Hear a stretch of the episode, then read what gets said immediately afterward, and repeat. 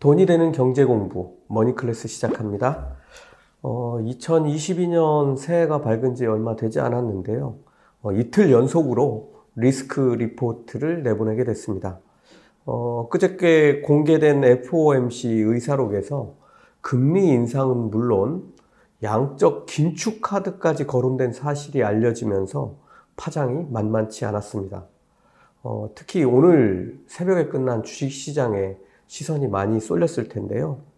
어, 오늘 새벽에는 제가 계속 강조하고 있는 미국 국채 십 년물 금리가 장중에 일 점 칠오 퍼센트까지 치솟으면서 양적 긴축 회의록 공개에 폭락한 뉴욕 증시가 반등하는 것을 발목을 잡고 말았습니다. 어, 오늘은 앞으로 뉴욕 증시에 무엇이 가장 중요한 변수로 부상할 것이고 어, 어디로 시장의 시선이 쏠리게 될 것인지를 알아보도록 하겠습니다. 미국 주식시장의 최대 변수는 금리입니다.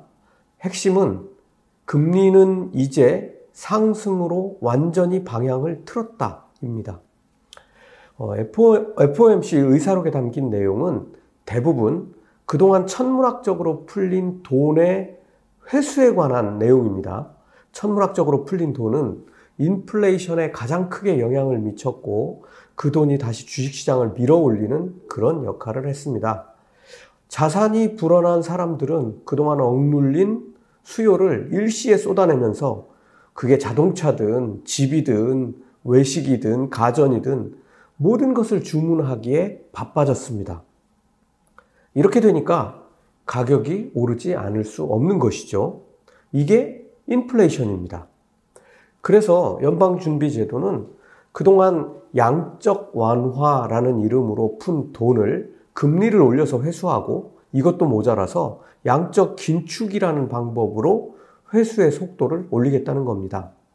양적 긴축은 지금 연방준비제도가 사들인 국채나 주택저당증권의 만기가 도래하면 다시 투자하지 않고 그냥 현금을 보유함으로써 국채와 증권의 규모를 계속 줄여나가겠다 이런 겁니다.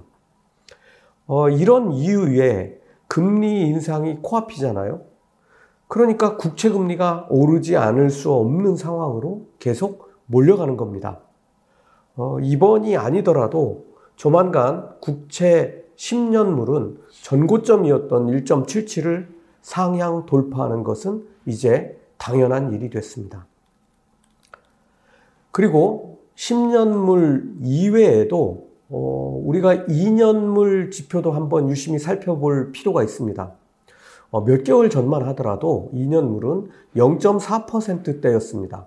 그런데 지금은 영 점 팔칠 퍼센트를 상회합니다. 어, 이게 어떻게 된 일일까요?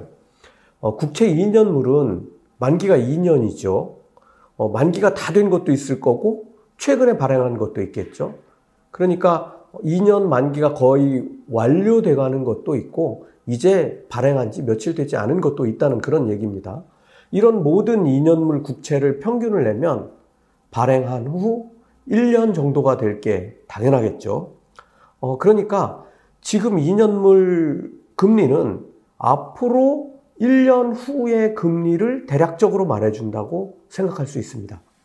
즉, 어, 지금 영 점 팔칠 퍼센트라는 말은 일 년 후의 금리가 영 점 팔칠 퍼센트 정도 될 거라고 시장이 배팅하고 있는 것이죠.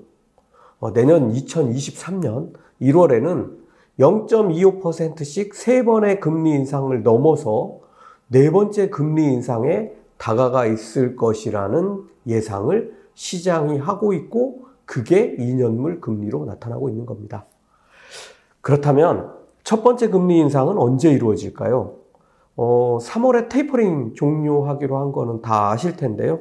아마도 연준은 테이퍼링 종료에 시장이 어떻게 반응하나 이런 거는 살피지 않을 것 같습니다. 어, 테이퍼링이 종료된 만큼 삼월부터 바로 금리 인상을 시작할 가능성이 지금 현재로서는 가장 큰 상황입니다. 아마도 이 내용은 이번 일월 에프오엠씨에서 윤곽이 드러날 것으로 보입니다. 어, 에프오엠씨 날짜가 일월 이십오 일에서 이십육 일인데요.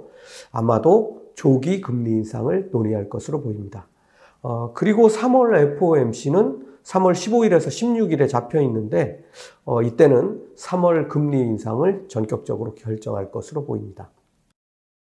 자, 그렇다면 시장은 어떤 방식으로 앞으로 흘러가게 될까요? 저는 이걸 전체에서 집중으로 어, 이렇게 요약할 수 있겠습니다. 오늘 새벽 주식시장은 삼대 지수 모두 하락했는데요. 어제 큰 폭의 하락에 따른 반등을 모색하다가 장중에 미국 국채금리가 치솟자 하락 반전했습니다. 대체적인 종목들의 방향을 탐색해보면 앞으로 벌어질 일들을 짐작할 수 있습니다. 어, 제가 예를 조금 들어드리겠습니다. 우선 나스닥 대표 우량주들은 대부분 약세를 보였습니다. 넷플릭스, 테슬라, 마이크로소프트, 아마존, 알파벳 등이 하락했고 메타와 엔비디아 정도가 반등했습니다. 반면 금융주는 금리 상승에 대한 실적 개선 기대감으로 상승을 이어갔습니다.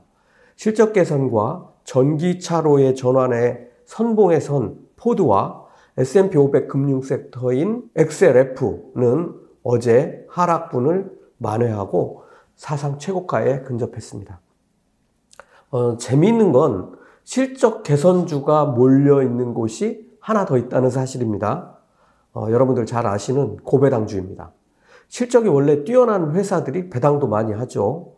어, 그래서 고배당주나 어, 에스 피 와이 디와 같은 고배당주 이 티 에프에 관심이 쏠리고 있다는 사실도 여러분 어, 기억하시기 바랍니다.